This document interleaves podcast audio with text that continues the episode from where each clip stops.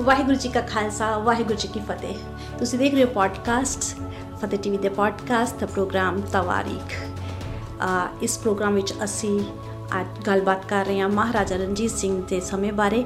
ਮਹਾਰਾਜਾ ਰਣਜੀਤ ਸਿੰਘ ਜਿਨ੍ਹਾਂ ਨੇ ਇੱਕ ਇਹੋ ਜਿਹਾ ਰਾਜ ਕਾਇਮ ਕੀਤਾ ਜਿਸ ਰਾਜ ਵਿੱਚ ਖਾਲਸਾ ਬੁਲੰਦੀਆਂ ਤੇ ਸੀ ਖਾਲਸਾਈ ਝੰਡੇ ਬੁਲੰਦ ਸਨ।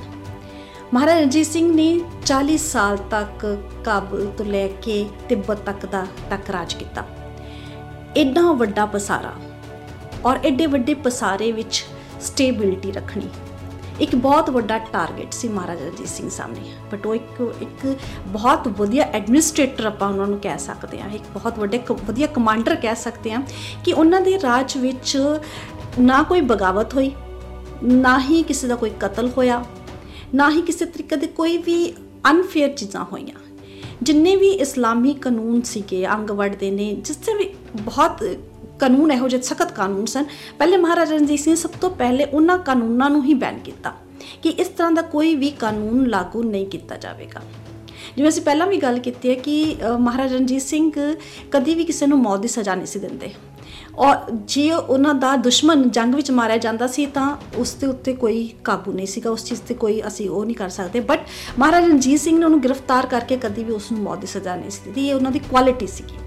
ਸੋ ਐਡਾ ਵੱਡਾ ਪਸਾਰਾ ਇੱਕ ਵੱਡ ਐਡਾ ਵੱਡਾ ਟਾਰ ਇੱਕ ਟਾਰਗੇਟ ਬਹੁਤ ਵੱਡਾ ਟਾਰਗੇਟ ਹੈਗਾ ਹੈ ਕਿ ਕਾਬੁਲ ਤੋਂ ਲੈ ਕੇ ਅ, ਤਿੱਬਤ ਤਿੱਬਤ ਤੱਕ ਦਾ ਜਿਹੜਾ ਇੱਕ ਪੂਰਾ ਬੈਲਟ ਸੀ ਕਿ ਉਹ ਮਹਾਰਾਜਾ ਰਣਜੀਤ ਸਿੰਘ ਦੇ ਅੰਡਰ ਆਉਂਦਾ ਸੀ ਔਰ 40 ਸਾਲ ਤੱਕ ਉਸ ਵਿੱਚ ਇੱਕ ਹਰ ਪੱਖੋਂ ਆਰਥਿਕ ਪੱਖੋਂ ਐਡਮਿਨਿਸਟ੍ਰੇਸ਼ਨ ਪੱਖੋਂ ਹਰ ਚੀਜ਼ ਪੱਖੋਂ ਉਸ ਲੈਵਲ ਤੇ ਲੈ ਕੇ ਜਾਣਾ ਉਸ ਸਾਰੇ ਰਾਜ ਨੂੰ ਆਪਣੇ ਆਪ ਵਿੱਚ ਇੱਕ ਬਾ ਕਮਾਲ ਐਡਮਿਨਿਸਟ੍ਰੇਸ਼ਨ ਦਾ ਇੱਕ ਐਗਜ਼ਾਮਪਲ ਹੈਗੀ।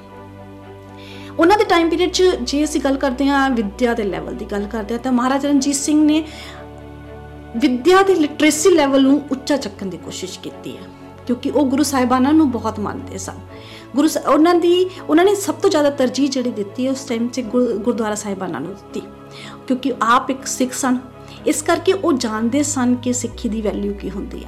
ਉਹਨਾਂ ਨੇ ਗੁਰਦੁਆਰਾ ਸਾਹਿਬ ਉੱਥੇ ਜਿੰਨੇ ਵੀ ਸੀਗੇ ਸਿੱਖ ਸਕੂਲਸ ਜਿਹੜੇ ਸੀਗੇ ਅਹ, ਜਿੱਥੇ ਧਾਰਮਿਕ ਸਿੱਖਿਆ ਭਾਸ਼ਾਵਾਂ ਦਾ ਗਿਆਨ ਦਿੱਤਾ ਜਾਂਦਾ ਸੀ ਇਹੋ ਜਿਹੇ ਸਥਾਨਾਂ ਦੀ ਜਿਹੜੀ ਸੀਗੀ ਜਗੀਰਾਂ ਦਿੱਤੀਆਂ ਤਾਂ ਕਿ ਲਿਟਰੇਸੀ ਲੈਵਲ ਜਿਹੜਾ ਸੀਗਾ ਉਹ ਉਹਦਾ ਮਿਆਰ ਜਿਹੜਾ ਸੀਗਾ ਉਹ ਉੱਪਰ ਚੱਕਿਆ ਜਾ ਸਕੇ ਮਦਰਸੇ ਕਾਇਮ ਕੀਤੇ ਗਏ ਤਾਂ ਕਿ ਲੋਕਾਂ ਨੂੰ ਭਾਸ਼ਾਵਾਂ ਦਾ ਵੱਖ-ਵੱਖ ਭਾਸ਼ਾਵਾਂ ਦਾ ਗਿਆਨ ਹੋਵੇ। ਸੋ ਉਹ ਉਹਨਾਂ ਦੀ ਇਹ ਦੂਰਅੰਦੇਸ਼ੀ ਸੀਗੀ, ਵਿਦਿਆ ਦੀ ਕੀਮਤ ਉਹ ਸਮਝਦੇ ਸਨ ਔਰ ਖਾਸ ਕਰਕੇ ਧਾਰਮਿਕ ਵਿਦਿਆ ਦੀ ਕੀ ਇੰਪੋਰਟੈਂਸ ਹੈ ਲਾਈਫ ਵਿੱਚ, ਉਹਨਾਂ ਨੂੰ ਇਸ ਚੀਜ਼ ਦਾ ਪਤਾ ਸੀਗਾ। ਅੱਗੇ ਅਸੀਂ ਗੱਲ ਕਰਦੇ ਹਾਂ ਕਿ ਇਵਨ ਉਹ ਇੰਨੇ ਕੁ ਸਟਰੋਂਗ ਕਮਾਂਡਰ ਸਨ, ਉਹਨਾਂ ਦੀ ਯੁੱਧ ਨੀਤੀ, ਹਰ ਚੀਜ਼ ਇੱਕਦਮ ਪਰਫੈਕਟ ਸੀਗੀ ਕਿ ਜਿਹੜੇ ਫੌਰਨ ਦੇ ਜਰਨੈਲ ਸਨ ਦੇ ਸਨ ਕਮਾਂਡਰ ਹੁੰਦੇ ਸਨ, ਉਹ ਵੀ ਮਹਾਰਾਜਾ ਰਣਜੀਤ ਸਿੰਘ ਦੀ ਫੌਜ ਵਿੱਚ ਜਿਹੜੇ ਸੀਗੇ ਕੰਮ ਕਰਨਾ ਚਾਹੁੰਦੇ ਸਨ। ਜਦੋਂ ਅਹ, ਕ- ਤਿੰਨ ਚਾਰ ਇਹੋ ਜਿਹੇ ਕਮਾਂਡਰਸ ਨੇ ਉਹ- ਉਹਨਾਂ ਨੇ ਮਹਾਰਾਜਾ ਰਣਜੀਤ ਸਿੰਘ ਦੀ ਫੌਜ ਵਿੱਚ ਭਰਤੀ ਵੀ ਉਹਨਾਂ ਦੀ ਕੀਤੀ ਗਈ। ਉਹਨਾਂ ਨੂੰ ਜਦੋਂ ਉਹਨਾਂ ਨੇ ਹੁਣ ਇੱਥੇ ਦੂਰਅੰਦੇਸ਼ੀ ਦੀ ਆਪਾਂ ਗੱਲ ਕਰਾਂਗੇ। ਮਹਾਰਾਜਾ ਰਣਜੀਤ ਸਿੰਘ ਦੀ ਦੂਰਅੰਦੇਸ਼ੀ ਦੇਖੋ ਕਿ ਜਦੋਂ ਉਹਨਾਂ ਨੇ ਫੋਰਨਰਸ ਨੂੰ ਫੋਰਨਰਸ ਦੇ ਕਮਾਂਡਰ ਨੂੰ ਫੋਰਨ ਦੇ ਕਮਾਂਡਰਸ ਨੂੰ ਆਪਣੀ ਫੌਜ ਵਿੱਚ ਭਰਤੀ ਕੀਤਾ ਤਾਂ ਉਹਨਾਂ ਨੇ ਉਹਨਾਂ ਅੱਗੇ ਸ਼ਰਤਾਂ ਰੱਖੀਆਂ। ਸ਼ਰਤ ਇਹ ਰੱਖੀ ਉਹਨਾਂ ਨੇ ਕਿਹਾ ਕਿ ਤੁਸੀਂ ਸਿੱਖ ਨਹੀਂ ਹੋ। ਮੈਂ ਤੁਹਾਨੂੰ ਕੋਈ ਪ੍ਰੈਸ਼ਰ ਨਹੀਂ ਦੇਵਾਂਗਾ ਕਿ ਤੁਸੀਂ ਅੰਮ੍ਰਿਤ ਛਕ ਕੇ ਸਿੱਖ ਸਜੋ ਤੁਸੀਂ ਬਸ ਸਿੱਖੀ ਦੇ ਰੂਲ ਨੂੰ ਅਪਣਾਉਣਾ ਹੈ। ਉਹ ਰੂਲ ਇਹ ਹੈ ਕਿ ਤੁਸੀਂ ਦਾੜੀ ਨਹੀਂ ਕਟਵਾਉਣੀ। ਤੁਸੀਂ ਕਿਸੇ ਤਰ੍ਹਾਂ ਦਾ ਕੋਈ ਨਸ਼ਾ ਪੱਤਾ ਨਹੀਂ ਕਰਨਾ। ਤੇ ਤੁਸੀਂ ਮੈਨੂੰ ਇਸ ਚੀਜ਼ ਨੂੰ ਲਿਖਤੀ ਰੂਪ ਵਿੱਚ ਦਵੋਗੇ ਕਿ ਜਦੋਂ ਕਿਤੇ ਮੈਨੂੰ ਯੂਰਪੀਅਨਸ ਨਾਲ ਲੜਾਈ ਲੜਨੀ ਪੈਂਦੀ ਹੈ ਤੇ ਤੁਸੀਂ ਖਾਲਸਾ ਟੀ ਜਿਹੜੀ ਖਾਲਸਾ ਫੌਜ ਹੈ ਉਸ ਦਾ ਹਿੱਸਾ ਬਣ ਕੇ ਯੂਰਪੀਅਨ ਦੇ ਖਿਲਾਫ ਲੜੋਗੇ ਨਾ ਕਿ ਤੁਸੀਂ ਮੇਰੇ ਨਾਲ ਗੱਦਾਰੀ ਕਰਕੇ ਤੁਸੀਂ ਅ, ਖਾਲਸਾ ਰਾਜ ਨਾਲ ਗੱਦਾਰੀ ਕਰਕੇ ਖਾਲਸਾ ਫੌਜਾਂ ਨਾਲ ਗੱਦਾਰੀ ਕਰਕੇ ਤੁਸੀਂ ਯੂਰਪੀਅਨ ਵਾਲੀ ਸਾਈਡ ਤੇ ਲਿਖ- ਅ, ਲੜੋਗੇ ਸੋ ਇਹ ਚੀਜ਼ ਇਹ ਇਹ ਉਹ- ਉਹਨਾਂ ਨੂੰ ਪਤਾ ਸੀ ਇਹ ਚੀਜ਼ ਪਤਾ ਸੀ ਕਿ ਉਹਨਾਂ ਨੇ ਬਕਾਇਦਾ ਇਹ ਲਿਖਤੀ ਰੂਪ ਵਿੱਚ ਉਹਨਾਂ ਤੋਂ ਇੱਕ ਕਮਿਟਮੈਂਟ ਲਈ ਤੇ ਫਿਰ ਜਾ ਕੇ ਉਹਨਾਂ ਨੂੰ ਆਪਣੀ ਅ, ਫੌਜ ਦਾ ਹਿੱਸੇਦਾਰ ਬਣਾਇਆ ਸੀਗਾ ਦੂਰਅੰਦੇਸ਼ੀ ਹੈ ਐਡਮਿਨਿਸਟ੍ਰੇਸ਼ਨ ਹੈ एवरीथिंग ਇਜ਼ ਪਰਫੈਕਟ ਉਹਨਾਂ ਦੇ ਰਾਜ ਵਿੱਚ ਇਹੋ ਜਿਹਾ ਮਿਆਰ ਚੁੱਕਿਆ ਗਿਆ, ਇਹੋ ਜਿਹਾ ਲੈਵਲ ਜੇ ਅਸੀਂ ਲਿਟਰੇਸੀ ਲੈਵਲ ਦੀ ਗੱਲ ਕਰਦੇ, ਉਹ ਚੁੱਕੇ ਗਏ, ਜੰਗ ਦੇ ਪੱਧਰ ਦੀ ਗੱਲ ਕਰਦੇ ਹਾਂ ਤਾਂ ਉਹ ਚੁੱਕੇ ਗਏ ਸਾਇੰਟਿਸਟ ਦੇ ਪੱਖੋਂ ਅਸੀਂ ਗੱਲ ਕਰਦੇ ਹਾਂ ਤਾਂ ਇਨਵੈਂਸ਼ਨਸ ਹੋਈਆਂ ਨੇ ਸੋ ਹਰ ਪਾਸੇ ਜਿਹੜਾ ਸੀਗਾ ਇੱਕ ਪਰਫੈਕਸ਼ਨ ਰੱਖਣ ਦੀ ਕੋਸ਼ਿਸ਼ ਜਿਹੜੀ ਸੀ ਕੀਤੀ ਗਈ ਸੀ ਔਰ ਇੱਕ ਸਫਲ ਐਡਮਿਨਿਸਟ੍ਰੇਟਰ ਹੁੰਦਾ ਹੈ, ਜਿਹੜਾ ਇੱਕ ਸਫਲ ਰਾਜਾ ਹੁੰਦਾ ਹੈ, ਇੱਕ ਸਫਲ ਕਮਾਂਡਰ ਜਿਹੜਾ ਹੁੰਦਾ ਹੈ,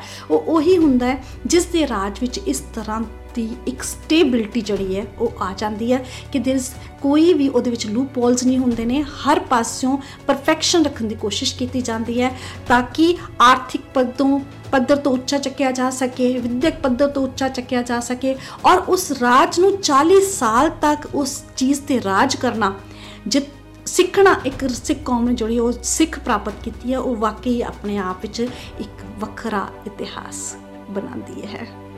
ਪੋਡਕਾਸਟ ਤੇ ਇਸੇ ਤਰ੍ਹਾਂ ਮੇਰੇ ਨਾਲ ਜੁੜੇ ਰਹੋ, ਜਾਣਨ ਲਈ ਮਹਾਰਾਜਾ ਰਣਜੀਤ ਸਿੰਘ ਬਾਰੇ ਹੋਰ ਇੰਟਰਸਟਿੰਗ ਫੈਕਟਸ ਅਗਲੇ ਐਪੀਸੋਡ ਵਿੱਚ ਫਿਰ ਮਿਲਦੇ ਹਾਂ। ਤਦ ਤੱਕ ਦਿਲ ਇਜਾਜ਼ਤ ਵਾਹਿਗੁਰੂ ਜੀ ਕਾ ਖਾਲਸਾ, ਵਾਹਿਗੁਰੂ ਜੀ ਕੀ ਫਤਿਹ।